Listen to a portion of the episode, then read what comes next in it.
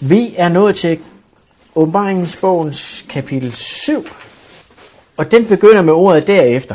Og derfor er vi nødt til at finde ud af, hvad der kommer før derefter, for at vide, hvad det er, vi snakker om. Fordi kapitel 6, den handler jo om nogle sejl, som skal åbnes, for at en bog kan blive lukket op. Og det er i forbindelse med åbningen af de her syv sejl, at vi kommer igennem en historie. Og i forbindelse med åbningen af de her sejl, der ser vi, at man når til et, et tidspunkt, hvor Jesus kommer igen. Men så kommer spørgsmålet, hvem kan da bestå, når han kommer? Og så slutter kapitel 6. Og der er det, at ordet derefter, efter det her spørgsmål, hvem kan da bestå, når alle de ting står her, hvem kan da bestå? Så ser Johannes nogle ting, fordi her kommer så måske et svar på det spørgsmål. Og det kunne jeg godt forestille mig, det tror jeg også, det bliver, at her kommer et svar på, hvem kan bestå den dag, hvor Jesus kommer. Så nu skal vi lige have svar på det spørgsmål, som slutter kapitel 6. Og der ved jeg ikke, om en vil starte lige med at læse op. Og det er kapitel 7, vers 1 og vers 2. Hvis vi starter med de to, så har vi i hvert fald lige lidt at kigge på. Så læser jeg fra Det var en god idé. Bibelen på. Ja. Derefter så jeg fire engle stå ved de fire verdenshjørner. De holdt jordens fire vinde, de holdt jordens fire vinde tilbage, så de ikke kunne blæse over land og hav eller mod noget træ. En femte engel trådte frem i den østlige horisont, og han havde den levende Guds sejl med sig. Han råbte med høj røst til de fire engle, som havde fået magt til at skade både jord og hav. Derefter så jeg fire engle stå ved de fire verdenshjørner, som var blevet bedt om at holde vindene tilbage. Hvad er det for nogle vinde, som, som her taler om? Krig, oprør, stridigheder. Ja, er det ikke nogen af dem, vi lige har læst om, som der står, hvis vi ser i kapitel 6, hvor der står, at himlen blev trukket væk, som en bogrulle i, i vers 14. Og hvert bjerg og hvert ø blev flyttet fra deres plads, og jordens konger og stormænd og alt det, der står omkring dem. Der er noget her. Så vi kan se, at den starter med, hvorfor sker de ting ikke? Fordi vi kan se nogle af profetierne omkring, at månen blev rød som blod, og, og, og jorden og solen blev sort som sæk, og der var stort jordskælv, og stjernerne faldt ned. Profetier, som skete omkring 1840'erne. 18, omkring 1800 i perioden over en årrække før 1798. Jeg tror, det er 1750, det startede. Var ikke det omkring? Lissabon, ja, det startede i 1755, hvor jordskælvet kom, og mørket kom i 1888. Og stjernerne, de kom i 1833. Og man kan se, perioden, hvor de her jordskælv, de ting kom, det var, at Lissabon jordskælv, og da stjernerne faldt, er vi så tæt på, hvor man begynder at tale om, hey, Messias kommer. Hvor man i 1844 kunne se, at han kommer i 1844. Så det var nogle af de tegn, som var med til at få dem til at vågne op, og så se, her sker noget. Men hernede står der, at jeg så de fire engle stå og holde jordens vinde tilbage. Så efter de her, hvad skal man sige, symboler er kommet, at, at de her ting er sket, de ting, som er forudsagt vil ske, efter de er sket, så bliver noget holdt tilbage. Fordi jordens vinde, som skulle få de andre ting til at ske, så Jesus skulle komme, sker ikke. De bliver holdt tilbage. Fordi der skal ikke blæse på jorden, eller over havet, eller mod noget træ. Og så er problemet det er, hvorfor bliver det nævnt det med jorden og havet og noget træ? Og det kommer vi så til længere hen, fordi det vi opdager, det er, at når de begynder at blæse og gøre deres ting, så opdager vi, at det går ud over noget med jordens træ af græs og, og de ting. Så i starten, der bliver det holdt tilbage. Her er noget, som skal holdes tilbage, fordi der er nogle ting, der også skal ske. Og så kommer der, og jeg så en anden engel, og der står der i den nye oversættelse en femte engel. I den originale står der bare en anden engel. Ikke en med et bestemt nummer, som steg op fra solens opgang med den levende Guds sejl. Og solens opgang, Har vi hørt om det før? Hvor har vi hørt noget om solens opgang før? Jeg ved, at åbenbaringsbogen kommer ind på det igen. det er måske først Ja. Fordi her er der noget med, at de skal holde tilbage på noget. Men vi ved jo, åbenbarings kapitel 16, vers 12, der står der noget. Fordi der begynder der at ske nogle ting, hvor det, der skulle holdes tilbage, ikke skal holdes tilbage. For der står der, den sjette engel hældte sin skål ud over den store flod Øvfrat, og den udtørres for vand, så der blev banet en vej for kongerne fra solens opgang. Så det vil så sige, der vil komme til at ske noget for at bane vej for nogen, som skulle komme fra solens opgang. Og det kan vi så se hen ad vejen. Gav vide, hvad det er for noget. Hvem er det, der skal banes vej for? Noget med, at noget skal tørres ud for at give plads til noget nyt. Her er vi over noget politisk. Ja. Betyder det så, at den engel, som stiger op fra øh, solens opgang, er det, er det det samme som de, den sjette engel herovre? Nej, jeg tror ikke det er den samme. Jeg tror, det er et spørgsmål om, hvor de kommer fra. Hvis det er du tænker på i kapitel 16. Ja. Så, så det er et spørgsmål om, hvor det kommer fra. Jeg tror, det er, fordi det kommer fra Gud af. Det bliver lukket op fra noget fra Gud af. Men, men, men det kan vi se på. Øh, fordi når vi kommer til kapitel 16, så bliver det sandsynligvis tydeligere, fordi der er vi nødt til nok at gå tilbage til kapitel 7, og så se, her er noget også. Men det, som den her engel kommer med, det er den levende Guds sejl.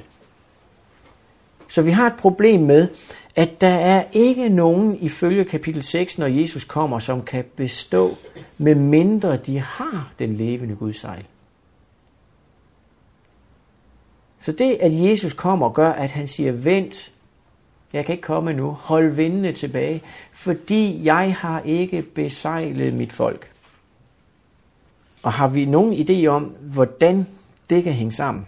Fordi det med den levende Guds sejl har været andre tider i det gamle testamente for eksempel, hvor det har været nødvendigt for Guds folk at være besejlet.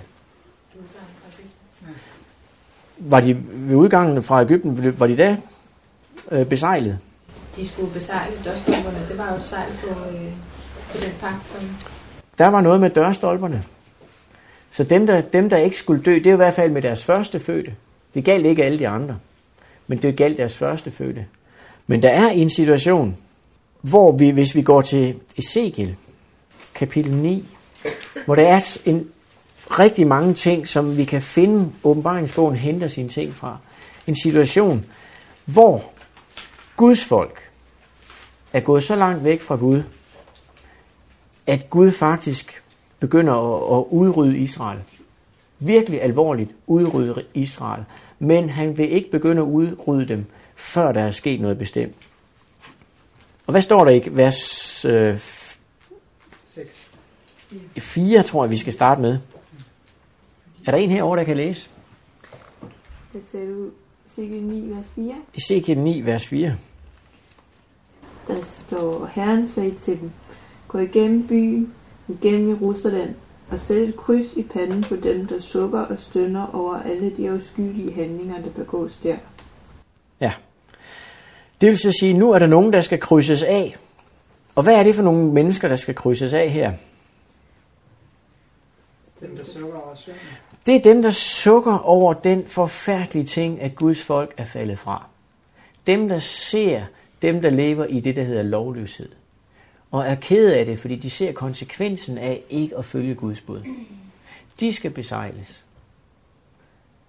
Og hvis vi starter helt med vers 1, så kan vi se, at det, det handler om nu her, det er straffen af byen nær. Her kommer et råb over. Tiden er kommet. Vi kan næsten se, det svarer til det, vi møder i åbenbaringskapitel 14. Det er, tiden er kommet, hvor Gud dømmer. Her er det i Ezekiels bog, hvor, hvor, han, hvor der står i vers 1, nu råbte han til mig med høj røst, straffen over byen er nær. Hver skal gribe sit morvåben. Her er, nu kommer konsekvensen. Og det vil så sige, nogle af dem, som ikke stund, stønner og jammer over den elendighed, de lever i, de får et bestemt sejl. Og så står der videre i vers 6, men vi kan godt læse vers 5 med. Og til de andre, skal jeg læse den? Og til de andre hørte jeg ham sige, Gå bagefter ham igennem byen og hug ned uden barmhjertighed og skundsel. Gamle og unge mænd og piger, kvinder og børn skal I dræbe og udrydde. Men ingen, som har et kryds i panden, må I komme nær. I skal begynde i min helligdom. Og de begyndte med de gamle mænd foran templet. Her er nogle vigtige ting, som går igen, når vi kommer længere om. Det er, Guds dom begynder med hans menighed. Og han begyndte med de gamle foran templet. Der er en, en situation, for at lige komme med den, hvor Jesus han står over for, for dem i templet, hvor de smider en, en prostitueret ned, eller smider en ned, og så siger han, hvad skal vi gøre med hende? Ikke? Skal hun stenes? Hvor Jesus han siger til dem, den som er uden synd, skal smide den første sten. Og han skriver i sandet foran dem, ikke? Der står der noget, som faktisk associerer til det her, det er, de gik væk en efter en, de ældste først.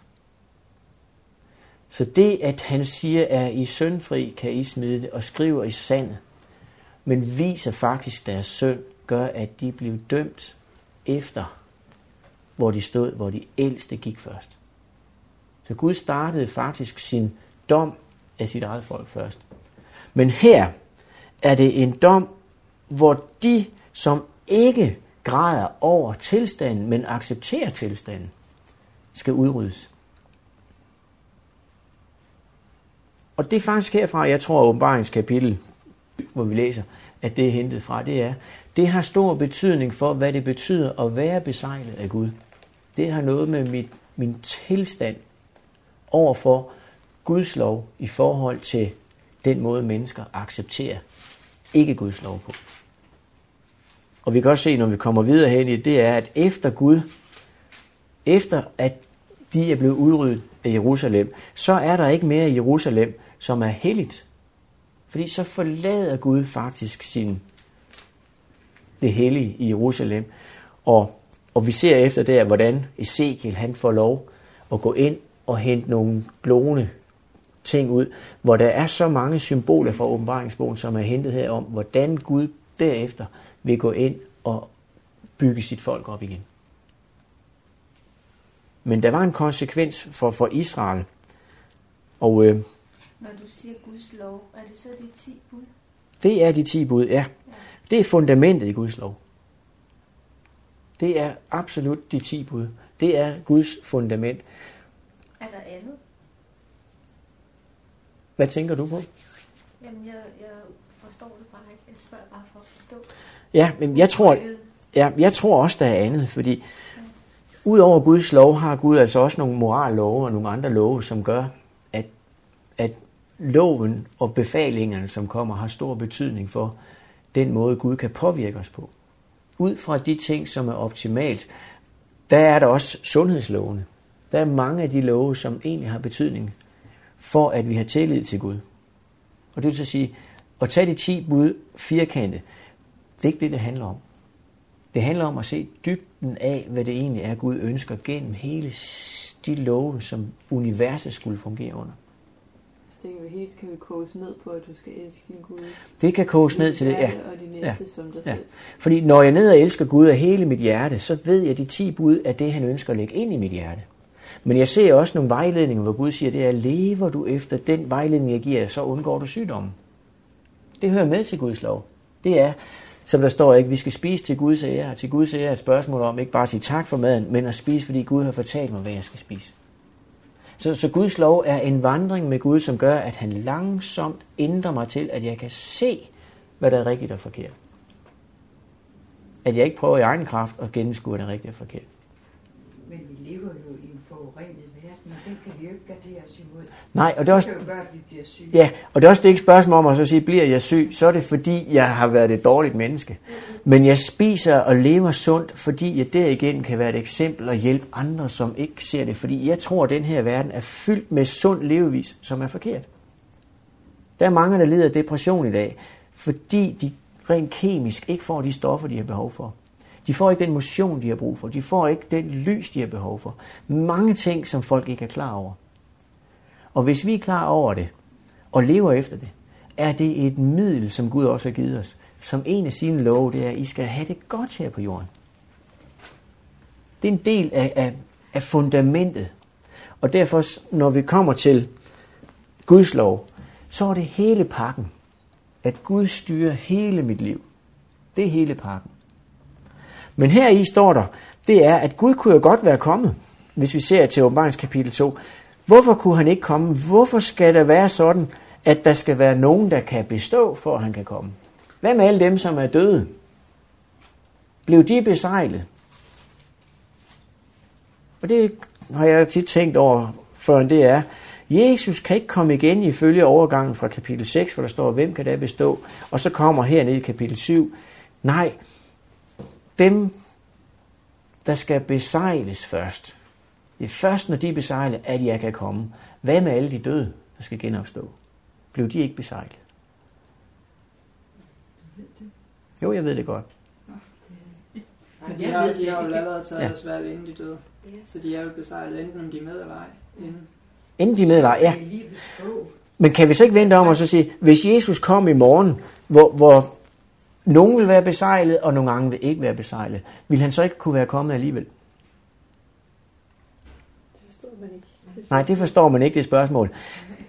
Det, som det gamle testamente lægger op til, det er, Guds lov er blevet trampet ned og ødelagt. Og satans bedrag over for mennesket, det er, at Guds lov kan ikke holdes. Guds kamp mod det onde er, at min lov er der for, at mennesket kan kunne holde dem. Og hvis Jesus skulle komme her i den proces lige efter, omkring 1850'erne, hvor man troede, nu kommer han, nu har vi styr på det, så ville han ikke være kunne komme ud fra de bebrejdelser, Satan kom med, fordi Satan kunne se ud fra Guds lov, ingen mennesker har i dag kontrol over din lov. Fordi der var et bestemt punkt i Guds lov, som ikke var lagt fast. Den del af Guds lov, som handlede om at huske. Fordi hvis vi husker det, som sabbatsbuddet går ud på, husker fundamentet for, hvad sabbatsbuddet er, så ser vi, hvilken tillid vi skal have til Gud, for at han kan lægge sin lov i, i vort indre. Og nu begynder jeg at tale om, at jeg tror på, at den levende Guds sejl, det er det, der er problemet i vores forståelse af, det er, det man manglede på den tid, det var det, som var Guds sejl for sit folk. Og så må vi tilbage til at sige, hvad var den levende Guds sejl for Israel? Har Gud over for Israel sagt, ved I hvad, I er et perfekt folk, I skal være mit folk, fordi I er det gode folk, og så skal I bare få nogle ting at leve efter, fordi nu skal I virkelig, nu skal jeg virkelig blære mig med jer, hvor er I gode. Nej, han tog det dårligste folk. Det dårligste sagde, i det mindste er det mindste. Men der er nogle ting, som er vigtige for at forstå, for at vide, at det I kan regne med, det er, at hvis I holder min dag, så ved I, at det er mig, der er jeres Gud. Det lyder helt mærkeligt, ikke? Han sagde ikke til dem, hvis I holder op med at stjæle, så ved I, at det er mig, der er jeres Gud. Nej, han sagde, hvis I holder en bestemt dag, som jeg har givet jer, så er det tegnet på, at jeg er jeres Gud. Lige meget hvad. Hvis bare I holder den dag, og husker på, hvad den dag betyder. Og det sagde han. Men det er også hele loven generelt. Altså det, det der med, de skulle sætte den på deres hånd og på deres pande.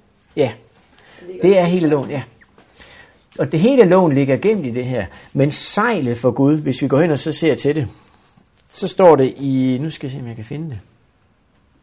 Den levende Guds sejl. Der er flere gange, hvor, hvor, hvor Gud tager det op over for Israel om, hvor vigtigt det er, at de har hans sejl.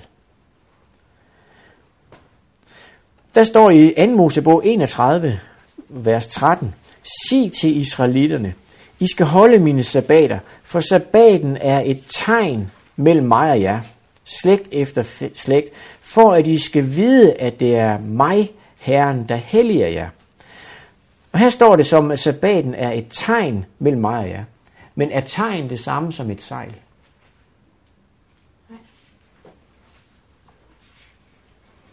Jo. Fordi hvis du går til Romerbrevets kapitel 4, vers 11, der tager Paulus det faktisk op, hvor han, han skriver omkring de, nogle ting.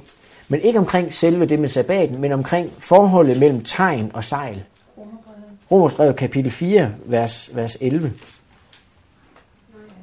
Omskærelsen fik han som et tegn og som et sejl på den retfærdighed ved tro, som han havde. Så her kan vi se, at det tegn eller sejl, som der er her, er det samme, der bliver omtalt. Det er, at omskærelsen var faktisk et tegn og som et sejl. Det er det samme. Så som udgangspunkt, om det er tegn eller sejl, han blev besejlet med det tegn. De får, får et mærke i deres pande. Ja. Er det det samme? Det er det samme også, ja. Det kan være det samme. I kapitel 14, der er det også de, hun- altså i åbenbaring 14, der er det de 144.000. Der er Ja, der- navn i hans, i deres, på deres pande. Ja. Fordi der kommer vi dybere ind i, hvad er det egentlig, der ligger til grund for det her tegn. Det er også et mærke, Ja. bliver det også brugt. Fordi som sejl, når der står her, den levende Guds sejl, jeg vil sige 1840'erne, 1850'erne, havde, eller 1800 starten af 1840'erne, havde man ikke forståelsen af, at Guds sabbat havde betydning for de 10 bud. Vil det så sige, fordi du siger, at de skal... Men de, var, de levede vel ikke synd, fordi de vidste ikke om det. De vidste ikke om det. Men, men, men kampen, som Men den, de det sidste er... Nej.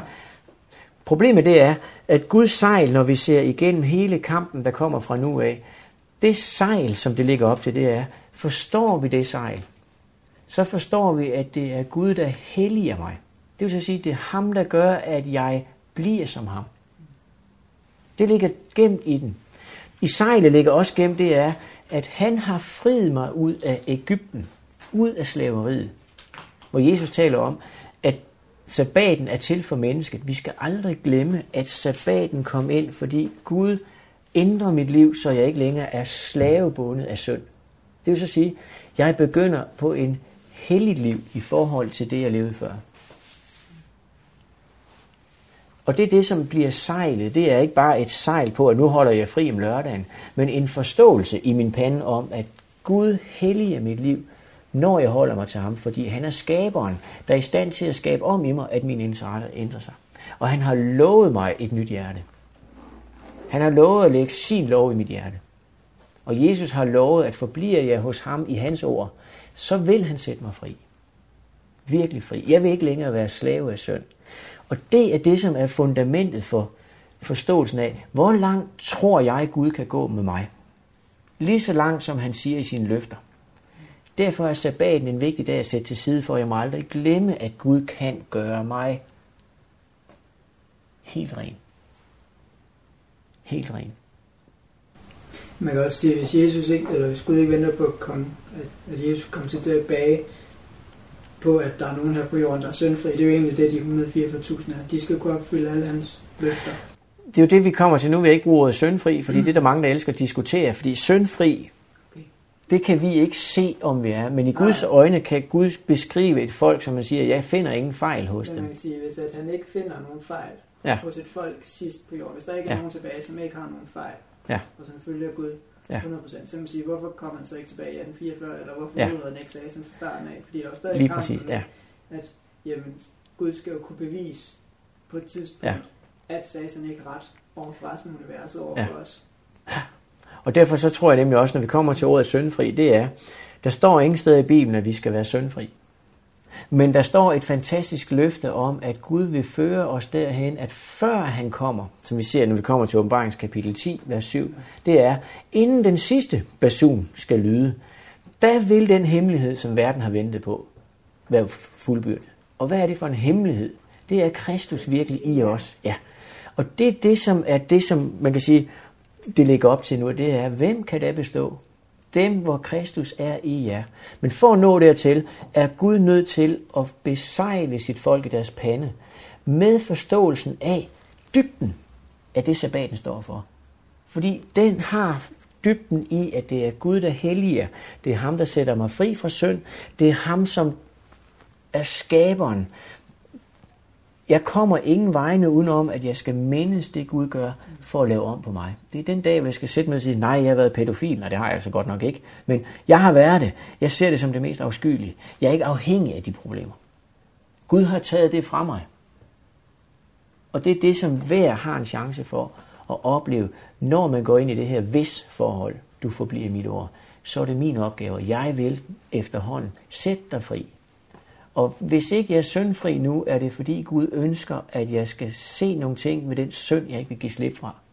Sådan at jeg kan få afsky for den. At han kan tage den fra mig. Men handler det ikke om ofte, at vi mennesker, vi fokuserer meget mere på vores synder, frem for at fokusere på Jesus? Jo, Fordi ja. jo tættere vi er på Jesus, jo Ja. mere vil han jo så... Og det er her problematikken den kommer ind. For jeg har mødt mennesker, som siger, ah, jeg ved, jeg lever et forkert liv, og derfor så kan jeg ikke så godt lide at læse min bibel, derfor har jeg lagt den fra mig. Hvorimod vores primære opgave, som jeg sagde også til vedkommende, fordi hun vidste, hun levede forkert. Hun tilhørte en, en anden øh, kirke. Hvor jeg sagde til hende, hvad, lad være at fokusere på det, du ved er forkert. Fokusere på at bruge tid med ham, som du elsker, Jesus. Så vil resten stille og roligt rasle af. Og det er det, som er det primære i det budskab, det her. Guds den levende sejl. Hvis nogen skal besejles med den i deres pander, så betyder det, at de skal have en forståelse af Gud herinde. At de lever med ham. At han kan besejle dem. Fordi, som vi læste i Ezekiel, ikke, de græmmes over det forkerte, der er omkring dem. De ser nogle problemer. Og det er egentlig det, som er den åndens opgave, når vi har med Jesus at gøre, det er, ånden skal nok vise os, hvad der holder os væk fra Jesus. Den synd, som holder mig væk fra Jesus, det er den, jeg skal kæmpe imod. Der er noget, jeg ikke forstår med det her. Og det er, hvis det er sådan, at det er først efter, at man begyndte at holde sabbat. Altså hvis det, hvad så med dem, der er døde før? Har de så ikke sejlet? Eller det har de jo så ikke. Men så kan de blive frelst alligevel. Ja, fordi, fordi sejl er ikke... Jeg har det på samme måde. Altså, alle symboler i Bibelen. Sabbaten er også et symbol. Dåben er et symbol. Mange ting i Bibelen er symboler. Der står også i Bibelen, at man skal blive døbt for at blive frelst. Problemet det er, dåben frelser ingen. Men det liv, som gør, at jeg opdager, at tid med Jesus ændrer mit liv, det er det, der frelser. At jeg så i min dåb viser, det der er sket med mig, det er, jeg levede forkert. Nu lever jeg med Jesus. Han har gjort en ændring i mit liv. Det viser jeg ved dåb og står op. Derved er dåben et frelsesproblem, fordi, eller en frelsesting, fordi symbolet viser, at jeg er gået fra et liv til et andet. Men det burde jeg være, inden jeg bliver døbt. Mange tror, når de bliver døbt, så står man op, og nu skal jeg begynde på det nye liv. Nej, det er symbolet på, at jeg er startet på det nye liv. Og nu viser det, fordi symbolet skal vise hen til, at jeg er begyndt et nyt liv. Og sabbaten er en dag, som er sat til side for, at jeg skal mindes, hvad Gud har gjort for mig. Og jeg tror, mange mennesker, som lever direkte sammen med Gud, men ikke har forstået sabbaten, mindes også, hvad Gud har gjort for dem. Og der er den et abs- absolut, der er de frelste. Men Gud har i hele sin proces vist forskellige ting, som gør, at vi må aldrig glemme, hvad det er, der frelser. Det er mit personlige daglige forhold til ham. Og det er det, som er det første, Satan piller fra os. Derfor er alle symboler i Bibelen ting, der viser hen til mit personlige forhold, og hen til, hvad det kommer til at gøre i mit liv. Og det er det, symbolerne viser hen til. Men øh, det handler vel også meget om det, vi snakker om, det er at leve efter det lys, man har. Fuldstændig rigtigt. alle, alle de helgener, eller ikke helgener, det må ikke sige, men, men alle de øh, mennesker, som blev slagtet af, af kirken i middelalderen osv., de holdt jo heller ikke sabbat. Det gjorde Luther jo heller ikke. De levede Nej. efter det lys, de havde. Nej. Jeg tror, det er det, det handler om. Hvis Ja. man ikke er overbevist om, at man skal holde sig bag så er det ikke synd at lade være. Nej. Nej. Men lige så snart du har den overbevisning om, at du måske burde det, men så vælger enten at lade være med at undersøge det, eller vælger simpelthen at ignorere det, så er der et problem.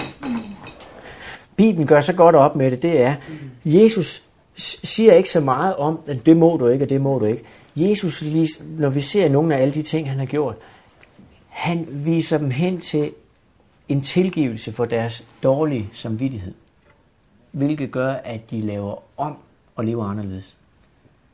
Og det ser vi ikke så meget på den måde, men altså mange af dem i den jødiske forståelse, det var, at havde din sygdom, var det fordi, de var en sønder hvor Jesus tilgav dem. Og hvis man får fokus på, jamen jeg er jo syg, fordi jeg, jeg er en sønder, og så sætter sig noget, hvad gør jeg egentlig forkert? Så kan man hurtigt finde nogle grunde til, at man er en sønder. Hvor Jesus kommer og giver tilgivelse for det, fordi de inderst inde ønsker ikke at være en sønder. Så mange gange bliver de helbredt, men samtidig får de tilgivelsen. Tilgivelsen for hvad? At de lægger lam på en borger? Nej, fordi det som gør, at de tror, de ligger der, det, som gør, at de tror, de ligger, jeg ligger fordi jeg har levet som en ond mand. Ikke? Jeg har gjort alt det her, derfor ligger jeg her. De bliver helbredt for den sygdom, som ikke har med det at gøre. Og samtidig får de tilgivelse, fordi de angrer, at de har levet sådan.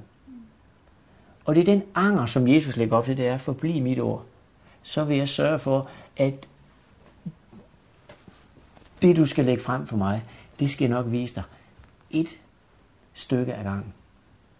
Fordi hvis vi fik lov at se hele sandheden om os selv som en gang, ikke, så vil vi forlade Gud og alt på en gang. Og Gud viser ikke mere, end at det, han siger, vi er klar til, at han kan skære væk.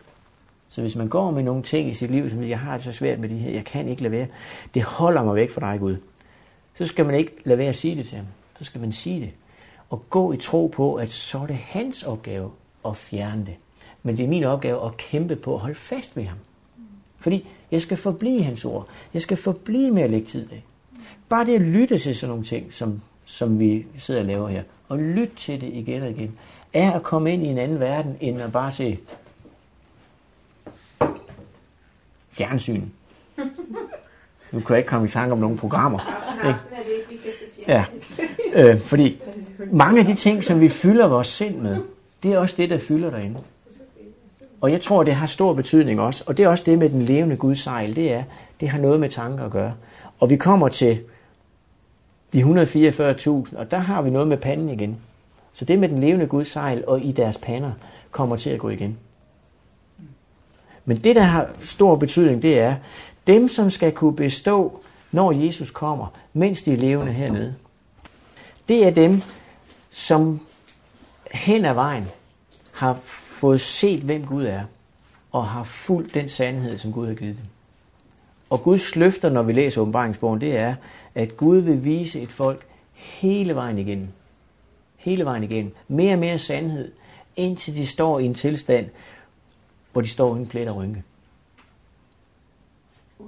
Uden plet og rynke. Det er et bibelsk udtryk for, at de står i en klædedragt, hvor der ikke er synd på. De er renset, som der kommer. De har renset deres, deres klæder i larmets blod.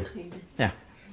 Men det primære for at nå til den tilstand, det er det, alt det vi kommer igennem fra nu af, det er vent til de er besejlet med Gud, den levendes, den levende Guds sejl. Og mere får vi ikke at vide. Men meget tyder på, når vi ser ud fra det, det er, den levende Guds sejl har noget med at huske på Gud. Fordi det er ham, der helliger os. Og det skal vi have i vores pande og på vores hånd. Så står der, og den råbte med høj røst til de fire engle, som der var blevet givet at skade jorden og havet. Skad ikke jorden eller havet eller træerne, før vi har besejlet vor Guds tjener på deres pande. Så det bliver altså holdt tilbage alt det, som skal ske, som vi kommer til. Fordi det med træerne og alt det, som sker med havet og jorden, det kommer vi til i næste kapitel også. Men her bliver det holdt tilbage. Og jeg hørte tallet på de besejlede. 144.000 besejlede ud af Israels stammer. Det er ret mange. Eller også er der nogen, der siger, det var ikke ret mange. Så her står vi altså med en gruppe, hvor man kan sige, at der er ting, der går igen. Det er et antal, 144.000, og det er ud af Israels stammer. Og så bliver de nævnt. Og der har jeg nogle rigtig nysgerrige ting, jeg godt kunne tænke mig at spørge jer om. Det er, hvis vi læser dem, af Judas stamme 12.000 besejlede. Af Rubens stamme 12.000. Af Gads stamme 12.000. Af Ashers stamme 12.000. Af Naphtali stamme 12.000. Af Manassas stamme 12.000. Af Simeons stamme 12.000. Af Levi stamme 12.000. Af Isakars stamme 12.000. Af Sebulons stamme 12.000. Af Josefs stamme 12.000 af Benjamins stamme 12.000 besejlede. Det var dog kedelig læsning. Hvorfor skal de nævnes ved navn? Det er en kortere version. Ja, det er en kortere version. Den. Hvad har du i din? Jamen, der står, øh, jeg hørte tallet på de besejlede. Det var 144.000 af alle Israels stammer. 12.000 fra hver af de 12 stammer. Ja. Og så bliver stammerne bare nævnt ved navn. Fordi det, der har stor betydning, det er at vide, hvad er det for nogle stammer. Nu ved jeg ikke, om I kan huske noget med Israels 12 stammer. Hvad er navnene på dem? Hvem er de? Men det er ikke alt dem her. Nej, men hvem? Det er jo Jakobs sønner. Det er Jakobs sønner.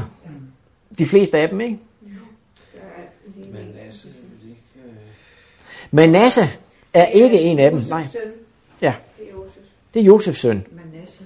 Så vi kan se her, at ud af Israels stammer, der er Dan stammen ikke med.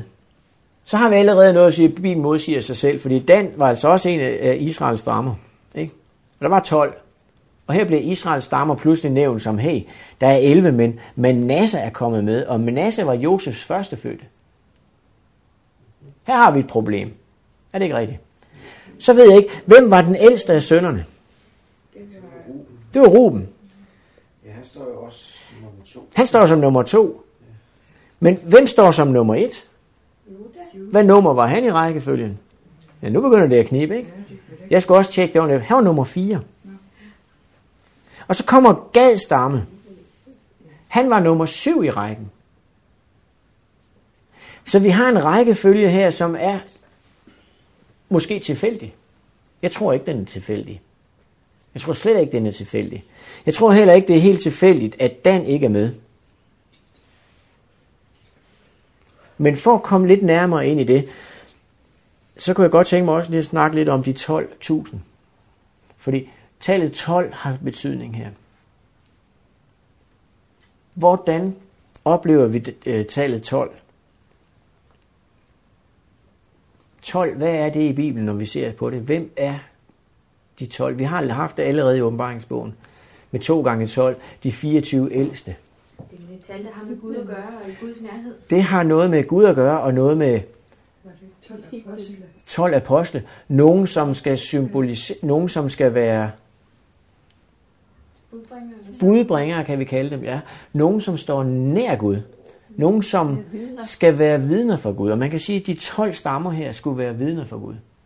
Der er 12.000 af hver. Jeg ved ikke, hvorfor det skal være 1000, men jeg tror, tallet 12 har vigtig, vigtig betydning. Og lagt sammen bliver de kaldt en gruppe på 144.000. Men navn har betydning. Må jeg spørge noget, fordi nu sagde du, at Dan ikke var med. Ja. Jeg kan så ikke huske dem. Men hvis de 12 her, de er vidner. Ja. Jeg kan ikke huske hans historie overhovedet. Er, var han ikke vidner, eller hvad? Jo, altså det, det der var om Dan, som, som det jeg lige kan huske, det var, at han, han var en af dem, som talte bagtalte. Men, men øh, de andre var jo heller ikke meget bedre. Ikke? Så man kan sige, der var ikke mange af dem, der egentlig levede op til det kald, de havde fået. De angrede. Ja, men de angrede, men der var nogle problemer med Dan.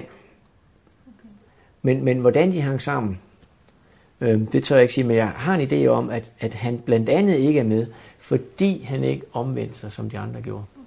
Men jeg tror, det lægger større betydning i de ting her, fordi navnet har betydning. Navnet for hver af de her 12 personer har stor betydning. Rækkefølgen på navnet har betydning, for at vi skal kunne forstå noget om, om den her gruppe. Og for at komme et eksempel, så er det sådan, kender I nogle navne i Bibelen, som har betydning? Mange. Mange, ja. Jeg tænker på betydning, hvad navnet betyder. Er Jakob. Jakob, ja. Hvad betyder Jakob? Det er en bedrager og en svindler, ja. Og det var noget helt andet. Og det vil sige, at Jakob var han en bedrager. Så hans navn svarer til de egenskaber, vi skulle forvente om ham, ikke? Og da Jakob omvendte sig, blev han kaldt Israel fra Gud. Og Israel betyder at have kæmpet mod Gud og sejret. Så han gik fra at være en bedrager til at være ham, der har kæmpet mod Gud og sejret. Og derfor kan vi se, når vi taler om Israels stammer her, så Israels stammer, der er det altså at de 144.000 besejlet af alle dem, som har kæmpet mod Gud og sejret stammer. Forventningen om, at det her er en gruppe ud over hele jorden. Men er der andre navne, som I kan komme med, hvad de betyder? Peter betyder det klippe. Peter betyder ikke klippe, nej. Det betyder en lille sten, en lille rullesten. Petra og Petros. Fordi Jesus siger på et tidspunkt, hvor han siger om, at Peter, du er Peter, men på klippen vil jeg bygge min kirke. Og der bliver udtrykket nemlig misbrugt, hvor man går ud fra, jamen altså Peter betyder jo klippe, og derfor så bygger vi vores kirke på Peter. Og der har vi hele den katolske kirke. Men det Jesus egentlig siger, det er, Peter, du er en lille rullesten, men jeg er den klippe, vi bygger på. Og kort tid efter han har sagt det, så må han jo også sige til Peter, vi er bag mig, satan. Fordi Peter jo straks kom og var klar over, hvad, hvordan Jesus skulle kunne undgå de her ting. Så Peter var også den spontane, den hurtige ude, når det kom til stykket, så kollapsede det også under ham. Barnabas. Hvad? Jeg sad bare lige og tænkte på den Barnabas, altså Michael. Ja. Michael. Hvad betyder ordet Michael? Gud med os, ja. Hvem er som Gud? Så Michael i Bibelen, det er faktisk, når vi taler om englen Michael, så er det englen, hvem er som Gud, med egenskaben, hvem er som Gud. Jeg kender kun en, som kan være, hvem er som Gud, og det er Jesus. Så tit, når vi ser Michael i Bibelen nævnt, så er det Jesus, som faktisk kommer ind som den budbringer, der er der. Barnabas, for at tage et helt andet eksempel. Er det ikke øh, søn af barn, eller hvad? Jo. Og Barabbas, det er det samme. Så har I nogensinde tænkt over, da Jesus står overfor, om han skal frigøres eller korsfæstes, så er der et valgmulighed mellem to personer, mellem Jesus og hvem? Barnabas. Og Barnabas. Så folket står over, for at vælge. Vil I slå ham her ihjel, som siger, at han er søn af faderen, eller vil I slå ham her ihjel, som kaldes søn af faderen? Så den ene er den sande, og den anden er den falske. Og de valgte den forkerte. Så navne i Bibelen viser helt klart hen til nogle egenskaber og nogle ting og sager. Og Daniel. Og Daniel, ja, Det betyder Gud er min dommer. Gud er min dommer, det er rigtigt. Så kunne jeg godt tænke mig at spørge jer, ved I, hvad Ruben betyder? Hvad betyder Juda? Hvis vi skal finde ud af, hvad Juda betyder, det tror jeg, vi skulle prøve, hvis vi går ind og så ser på, det er også i øh, 1. Mosebog, kapitel 29, vers 35. Fordi her begynder en fantastisk øh, morsom, synes jeg, når man læser den, fortælling om, hvordan to kvinder går fuldstændig amok med den samme mand, for nu skal de bare have børn. Og det er bare et spørgsmål om, jeg bliver simpelthen ikke til noget, hvis ikke du giver mig børn. Og hvis ikke jeg kan få børnene, så har jeg altså en trælkvinde, du har bare tage hende også. Så skal hun føde mine børn, fordi nu kommer der en krig på børn. Det er, hvem vinder her? Og det synes jeg er lidt spændende. Ja. Så hvad står der her? Hvis vi skulle læse vers 35, ja. Okay. Jeg sad lige og kiggede på vers 32. Vers 32. Ja. Lea blev gravid og fødte en søn, som hun gav navnet Ruben. For hun sagde, Herren har set mig i min lidelse. Nu må min mand elske mig. Hun blev igen gravid og fødte en søn, og så sagde hun, hvad siger hun? Og hun sagde, Herren har hørt jer til sidesat og har givet mig også denne søn. Derfor gav hun ham navnet Simeon. Læg mærke til, hver gang de føder et barn, har de en begrundelse for det. Og derfor får de et navn. Og det navn står i forbindelse med, Herren har hørt, at jeg er tilsidesat, derfor skal han hedde Simeon. Så navnene har associeret til, hvad det egentlig er, de har gjort. Hvad Gud har gjort for dem. Og hvis vi har det i baghovedet, og I sætter jer ned og så siger, derfor gav hun ham navnet Juda. Hvorfor? For nu vil jeg takke Herren. Derfor gav hun ham navnet Juda. Og længere nede, jeg har kæmpet svære kampe med min søster, og jeg har vundet. Derfor gav hun ham navnet Naftali. Hver gang de fik et navn, var det på grund af en egenskab, som de havde over for Gud. Kan I se det? Har du dem i øh, rækkefølge? Hvis vi nu prøver at gå ind og tager dem i rækkefølge, og så laver det lidt mere for dansket, så skal jeg prøve at læse højt, hvad jeg får ud af det. Og jeg synes, I skulle prøve at gå hjem og gøre det samme. Og I gør ikke noget at bruge flere oversættelser, når, når man gør det. For der står, Jeg vil prise Herren, for han har set på mig i min lidelse. Hvilken lykke, hvilken glæde for mig, Mine Guds kampe har jeg kæmpet, og Gud har fået mig til at glemme. Herren hørte, jeg var tilsidesat, og knyttede sig til mig og belønnede mig. Gud har givet mig en god gave. Gud gav mig en søn af sin højre hånd. Så når vi går ind og så ser, hvad er det for en gruppe mennesker, som bliver besejlet, så er det mennesker, som opdager, hvilken frygtelig situation de står i, i deres synd, at de har tryllet Gud om tilgivelse. Hjælp mig Gud. Hvordan skal jeg komme ud af de her ting? Og hvilken glæde, at jeg i mine gudskampe, og det er Israel, kæmpet mod Gud og vundet sejr. I mine gudskampe har jeg kæmpet, og Gud har fået mig til at glemme. Fået mig til at glemme hvad? Den synd, jeg har begået, fordi mit liv har ændret sig. Jeg gør ikke længere de ting, som jeg ikke kunne lade være med før. Herren hørte, jeg var til sidesat. Han tog sig af mig og knytte sig til mig og belønne mig.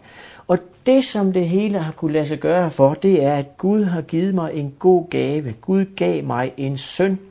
Hvad det har kostet Gud, at de kunne komme til Gud og sige, Gud tilgiv mig og gøre mit liv anderledes. Det kostede Gud en søn fra sin højre hånd. En erkendelse af, hvad Gud har offret for, at de kan få et anderledes liv. Det er sejlet i deres pande. Det, som gør, at de 12 stammer her er sat op i en bestemt rækkefølge. At det ikke er de 12 stammer bare, fordi hvis vi ser på Dan, det der bliver sagt om Dan i den forbindelse, det er noget helt andet. Hvor der står, Gud har skaffet mig min ret. Og er der noget, Israel ikke føler, så er det, de har ret til noget. Derfor kan Dan ikke passe ind i de 144.000. De står i en tilstand af, hvor jeg har ikke ret til det her. Det er Guds nåde 100%, som gør, at jeg står nu, hvor jeg står, på grund af Guds nåde. Ikke fordi Gud har skaffet mig min ret. Tværtimod. Kan I se det? Ja. Så når diskussionen i dag går om de 144.000, at det er bestemt Israel, det tror jeg ikke, det er. Eller om det er et symbolsk tal på, at det er de 144.000. Det kunne det godt være. Men hvis det er et symbolsk tal på de 144.000, så kan det også godt være, at når vi ser, det er, at han ser tallet på de 144.000. Og længere hen, når vi læser, så, så eller han hører tallet, de 144.000. Og når vi når længere ned, så ser han en gruppe, han ikke kunne tælle. Så hvis vi skal se det som et symbolsk tal, så er det et symboltal på noget, han hører, men dem han ser er en mængde, som ikke kunne tælles. Hvis det her skal ses på, og det er det, jeg kommer ikke med den endelige løsning, det må I selv spekulere over og studere videre, så se, hvad kan det handle om. Hvis det er et tal, som siger, at det her tal er nøjagtigt det tal, som Gud bruger, så kan jeg se i åbenbaringskapitel 14, at de 144.000 bliver nævnt igen i forbindelse med en opgave om at gå ud og undervise i Guds sidste budskaber. Og her kunne det godt være, at de så er den gruppe, som skal gå ud og virkelig undervise og leve et liv som et eksempel for, at verden kan blive oplyst, så Jesus kan komme igen. Så om det er symbolsk, eller om det er et rigtigt tal, er for mig fuldstændig ligegyldigt. Det jeg ved, det er, Gud ønsker at vise et folk, som kan bestå, når han kommer. Som har en erfaring med Gud, som vi kan se ud af deres navn. Som er pletfri, fordi når vi læser videre, så står der noget om det. Så står der noget om det.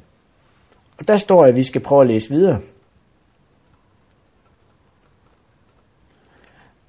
I vers 9. Nej, det kan vi lige tage med det samme. Jeg ved, der står, når vi kommer til kapitel 14 om dem, at de har noget i deres pander. Et mærke. De har faders navn. Og de har deres faders navn. Og Guds navn, er vi tilbage ved navn, ved egenskaber. Det vil så sige, den karakter, som Gud har, har de i deres pander. Guds karakter, det er store ting, at Gud har givet dem. Og Guds karakter og tænke som Gud kræver, at Guds hemmelighed er opfyldt i dem, at Kristus virkelig er i dem. Som vi læser om i kapitel 10, vers 7. Så alt det, der går igen om, at Gud virkelig ønsker at komme ind og leve i os, viser han igen med et folk, som siger, se, de kan bestå, som er det eksempel, som også Elmaj taler om, det er, hun går ikke så meget op i, hvem det er på den måde, om, om det er 144.000. Hun nævner faktisk i to forskellige situationer, at det kan være en bestemt gruppe, men hun nævner det også som en, de bliver også nævnt i forbindelse med en stor skare. Men hun siger primært, at det er kæmp for at blive en af dem. Og jeg tror også, det er derfor, de bliver set, det er, lyt ikke til de mennesker, som siger, ah, det gør ikke noget, vi har lidt plettet tøj på. Det kan ikke lade sig gøre at stå uplettet. Vi kan ikke have Guds karakter i vores pande. Hvor Jesus viser, det er, det kan lade sig gøre. Det kan lade sig gøre. Og det er det, som åbenbaringsbogen lægger op til. Det er en forståelse af, hvilken magt Gud har over sit folk. At han, inden han kommer, viser hele sin magt på sit folk. Og det er ikke et spørgsmål om, nu skal jeg nå et bestemt mål. Nej, det er, jeg kæmper mine Guds kampe. Gud, jeg slipper dig ikke på trods af min tilstand. For du har lovet. Du har lovet. Og hvis ikke jeg kan komme ud af den synd, jeg lever i, er det ikke fordi Guds løfter ikke opfyldes. Så det er enten fordi, jeg har givet slip på Gud, eller at Gud ønsker at lære mig noget. Det eneste, jeg aldrig må, det er at give slip på Gud. Aldrig sætte mig i en tilstand, hvor min forkerte måde at være på, eller min synd gør, at i dag har jeg altså for dårlig samvittighed til at vil have med Gud at være. Det er det eneste, jeg ikke må. Jeg må kæmpe mine Guds kampe. Fordi deri ligger sejren gemt. Det er på trods af min tilstand, kæmper jeg mine Guds kampe. Vers 9. Efter han har fået hørt de her ting omkring de 144.000, så, så står der, Derefter så jeg, og se, der var en stor skare, som ingen kunne tælle, af alle folkeslag og stammer, folk og tungemål. De stod foran tronen og foran lammet, klædt i hvide klæder og med palmegrene i hænderne. De råbte med høj røst. Frelsen kommer fra vor Gud, som sidder på tronen og fra lammet. Så først hører han om den her gruppe, som er så speciel, som vi faktisk bare ved de små ting, vi alle har taget op her, har givet en vældig god karakteristik af, hvordan de er. Vi kommer til at høre mere til dem. Og efter de har været der, så ser han dem, som er blevet frelst. Han ser en gruppe, og der er noget specielt omkring den gruppe. Men han ser, at det er fra alle folkeslag og stammer, folk og tungemål. Det er fra hele jorden. Og de står foran tronen og foran lammet, klædt i hvide klæder. Det vil så sige, de står syndfri. Og med palmegrene i hænderne. Det er palmegrenen. Hvornår blev de brugt? Ved indtog til Jerusalem, ja. Fordi de tager imod Messias, når han kommer. De jubler, når de kommer ind. Og de råbte, frelsen kommer fra vor Gud, som sidder på tronen og fra lammet. De har forstået budskabet. Hvem har frelst mig? Hvad har Gud ikke gjort i mit liv? Og alle englene stod i kreds om tronen, og de ældste og de fire levende væsener, og de faldt ned på deres ansigt for tronen og tilbad Gud, og sagde, Amen, pris og lov og visdom og tak og ære og magt og styrke er vor Guds i evighedernes evigheder. Amen. Her kommer alt det frem, som viser, hvordan Gud har været i stand til at gå ind og lave de mirakler i hans folk. Ære og magt og styrke. Tænk sig at have magt til at trække mig ud af den tilstand, hvor alle andre ville have opgivet mig. Og føre mig til at være et sandt barn af Gud. Det kræver magt. Power. Og derfor så er det, de siger, amen, pris og lov og visdom, fordi det kræver ikke bare magt, det kræver virkelig, at han kender os ud af en visdom. Og den magt gælder for evighedernes evigheder.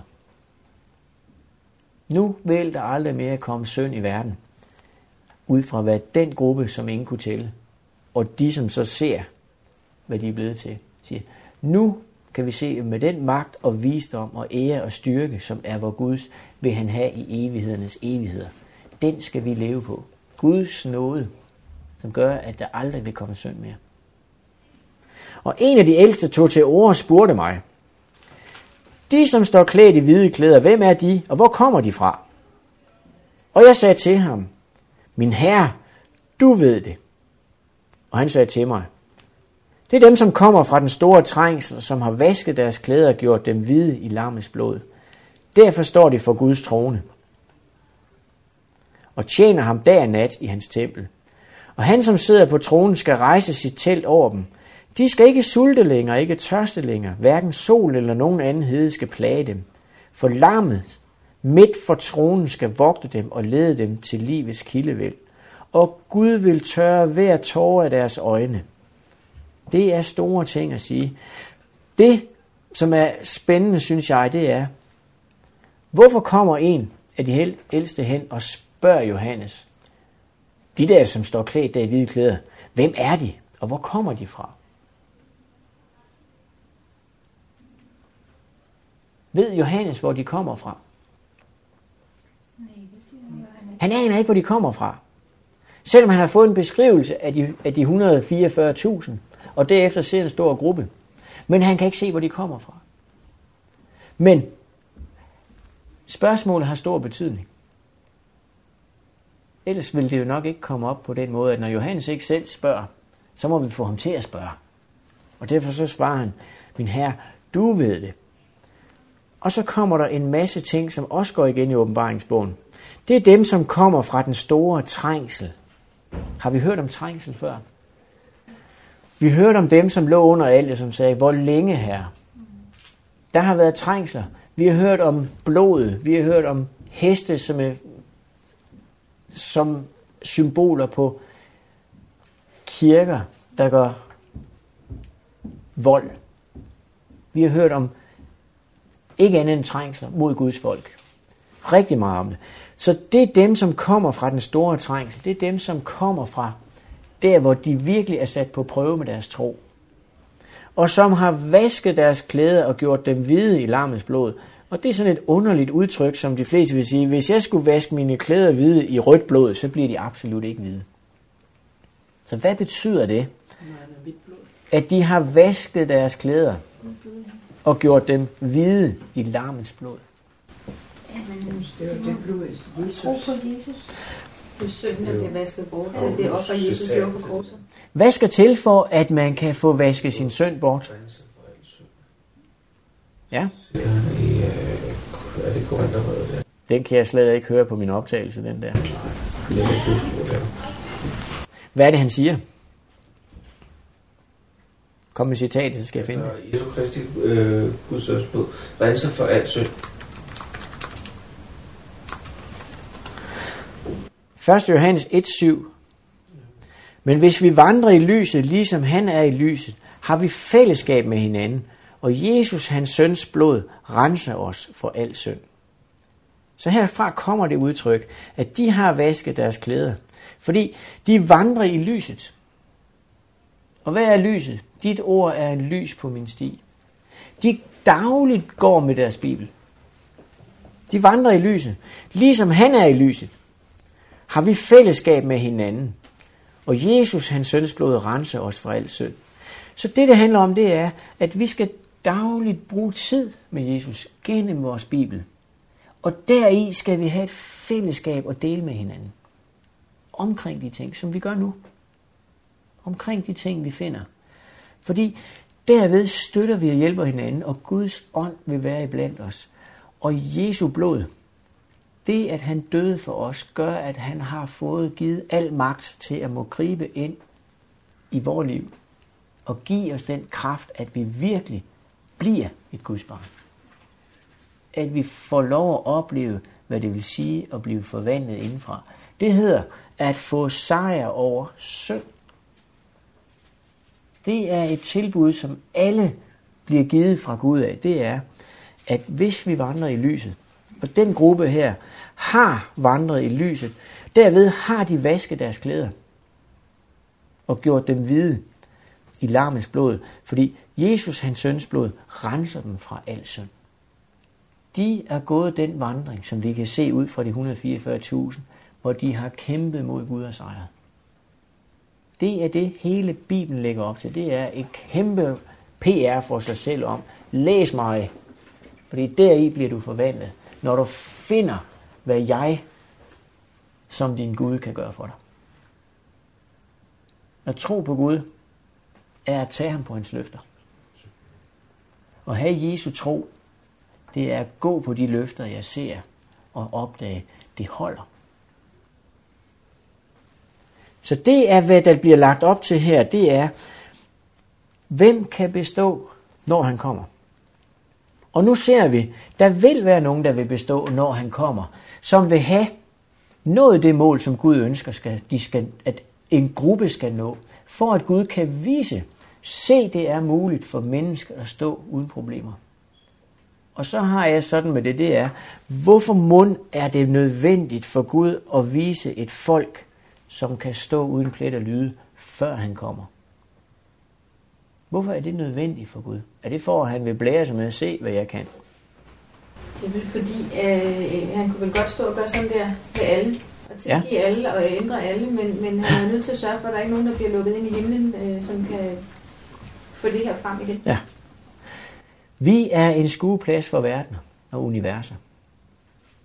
Hvordan tror I, at man ude i universet, som har fulgt, hvad der foregår hernede, lige fra den første synd, hvor vi, ah, vi kan nok i egen kraft, jeg bider æble, hvad det har ført til af mennesker, som står i en så elendig tilstand, at Gud faktisk tilgiver dem og tager dem til himlen, når han kommer. Hvor de helt klart har set, at de mennesker har aldrig levet op til noget af det. Det eneste, de har, det er, at de har grædt over for Gud og sagt, Gud tilgiv mig. Men de har ikke set resultater. Tænk sig, hvis de skal tage imod en skare, som ikke kunne tælles. Eva og Adam var rigeligt, til de kunne se, hvor galt det kunne gå. Og få en skare, som ikke kunne tælles, hvor ingen af dem næsten har kunne leve op til kravet. Jeg tror ikke, de vil være meget betænkelige ved at skal stå og sige, halleluja, nu kommer alle de her syndige mennesker, som Gud har lovet, de vil ikke synde mere. Jeg tror, at Gud over for Satan ønsker at vise, og det kommer også, når vi skal til noget mere omkring helligdomstjenesten, det er, Gud ønsker at vise et folk over for universet, at Satan har ikke magten over de mennesker, som klynger sig til Gud. At Gud kan bringe dem tilbage til den tilstand, som gør, at alle kan få tillid til, at Gud har magten. Når vi ser på beskrivelsen af, at, at den måde hele helligdomstjenesten fungerer på jorden på, hvor de på Yom Kippur kommer ud, og alt bliver lagt på, hvor de har to, eller to veder, de har. De trækker lod, to geder, det er gedebukke. Den ene bliver offret som messias, og den anden bliver al synd lagt over på som satan. Og der bliver den ført ud af en mand, og der står det på sådan en bestemt måde, af en mand, som er bestemt dertil. Og hvem tror I er bestemt til at føre satan derud, hvor han ikke kan komme tilbage igen? Nej, det er ikke Jesus. Hvem tror I er i stand? El White beskriver det, jeg skal prøve at finde det til jer. El White beskriver om den tilstand, som de 144.000 er i, er den gruppe, som er i stand til at føre satan derud, hvor nu har du ikke mere at gøre. Så de er bestemt til at kunne føre satan ud, fordi han på alle måder prøver at få dem til at synde mod Guds lov. Men de kan ikke. Men jeg kan godt se tanken med, at det er Jesus, der gør det, fordi Ja. det er jo en kamp mellem Kristus og Satan. Det er det. Men den gruppe, som er bestemt til at gøre en ende på den her verdens synd, det er den gruppe, som kan lukke munden på Satan. At han ikke dagligt kan stå over for Gud og så sige, se, der er ingen, der kan leve op til dine krav. Og det er den gruppe, som er bestemt til det. Og de sejrer over ham ved det, at han kan ikke få dem til at synde. De har aflagt alt, og de er i anger over Gud, over alt det, som de ved, de har gjort, men de kan ikke komme i tanke om mere. Som har den erfaring, som vi lige har læst om. At de klynger sig til Gud, og Satan kan ikke komme ind. En tilstand, som er den, som Gud ønsker at vise, før han kommer igen i åbenbaringskapitel 10, vers 7. Glæder mig til kapitel 10, når vi kommer til den, fordi den kommer til at beskrive, hvordan Gud får den her gruppe frem. Hvad der skal til, for at den her gruppe kan komme frem. Den erfaring, du nævner, den med englene, i himlen også lytte meget opmærksomt på, hvad det var for en erfaring, menneskerne fik i, at de mødte Guds kærlighed over for dem. Ja, fordi den har de aldrig oplevet. Jo, det er ret, men de har oplevet De har ikke oplevet den, ja, men de har ikke oplevet den omvæltning, det er at komme fra ikke at kende Gud, til at se, hvad Gud kan gøre ved en sønder. Og det er den erfaring, som jeg tror, vi andre vi skal leve på at opnå. Og det kan vi kun i vores personlige forhold. Det er ikke sikkert, at øh, du, som sidder og lytter nu her, har lyst til at sidde og læse i din bibel. Jeg er ikke den store bibellæser. Jeg er til Anders Sand. Det har jeg været. Det har jeg været. Men jeg lærte det gennem at lytte til taler. Og lytte og smide mit fjernsyn lidt væk. Til sidst blev det taget fra mig. For jeg opdagede, for hvor jeg ikke ønsker det. Ved at smide min computerspil lidt væk. Indtil jeg ikke spillet i mange år. Fordi det siger mig ikke noget. Fordi jeg begyndte at kommunikere med ham, som jeg lyttede til, ved at starte med at høre, hvad folk havde lært om den person. Og det drev mig til at lære min bibel at kende. Fordi jeg opdagede, at det gjorde noget i mig. Det ændrede noget. Det gjorde, at jeg opdagede nogle sider, jeg ikke havde, havde kontrol over, som Gud måtte tage kontrol over. Og som jeg ved, jeg har ikke kontrol over dem på den måde, at jeg skal koncentrere mig om at have kontrol over dem. De eksisterer bare ikke i min verden mere. Og det er det, jeg mener med, at Gud har taget kontrol over dem. Det er, de problemer, jeg ikke kunne komme ud af før, de eksisterer ikke i min verden mere. Det er store ting. Men det er jo også en frihed. Det er jo ikke en, Det er en- det er ikke en begrænsning. Det er ikke en begrænsning. Og, og, og det er det, som jeg ser ved det her, som, som gør, at det har fået mig til at kæmpe for at få folk tilbage til, komme tilbage til det daglige forhold. Fordi han gør noget i dit liv, som gør, at når du ser tilbage, så vil ting, som du ikke kunne slippe før, de vil ikke eksistere i din verden. Der er andre ting, du selvfølgelig skal kæmpe med. Jeg har der stadigvæk ting, jeg kæmper med. Men jeg har tillid til, at når Gud kunne fjerne det værste i mit liv, så de andre ting, jeg kæmper med, som nu er de værste, der er en grund til, at han lader mig kæmpe med dem. Tænk, hvis han fjernede alle mine problemer, så ville jeg blive så hovmodig, og så sige, ja, men du kan da bare overgive dig. Det er fordi, du ikke har overgivet dig. Nej, det er slet ikke det, det handler om. Det, det handler om, Gud prøver mig. Gud prøver os. For at se, hvornår er du klar til at give det fra. Hvornår har du tillid til, at de ting, som du ved er forkerte, at du beder mig virkelig om at tage dem. Hvornår har du tillid til, at det virkelig også er noget, du kan mærke, wow, hvorfor gjorde jeg det ikke for længe siden? Så det er udgangspunktet. At få folk til at komme tilbage til at forstå, jamen så vi kan have tillid til den Gud. Og åbenbaringsbogen er en utrolig god beskrivelse af, at Gud har et folk, som vi kan have tillid til, at vi kan blive en del af, hvis vi sætter os ind i, hvem de er, og beder om at blive en af dem. Længere er den historie ikke. Men jeg må bruge mere tid på min bibel, end jeg bruger på syv kvinder frem for en, eller hvad hedder de der programmer i fjernsynet. Ikke? Altså, jeg er nødt til at prioritere dagens, dagens, ja, dagens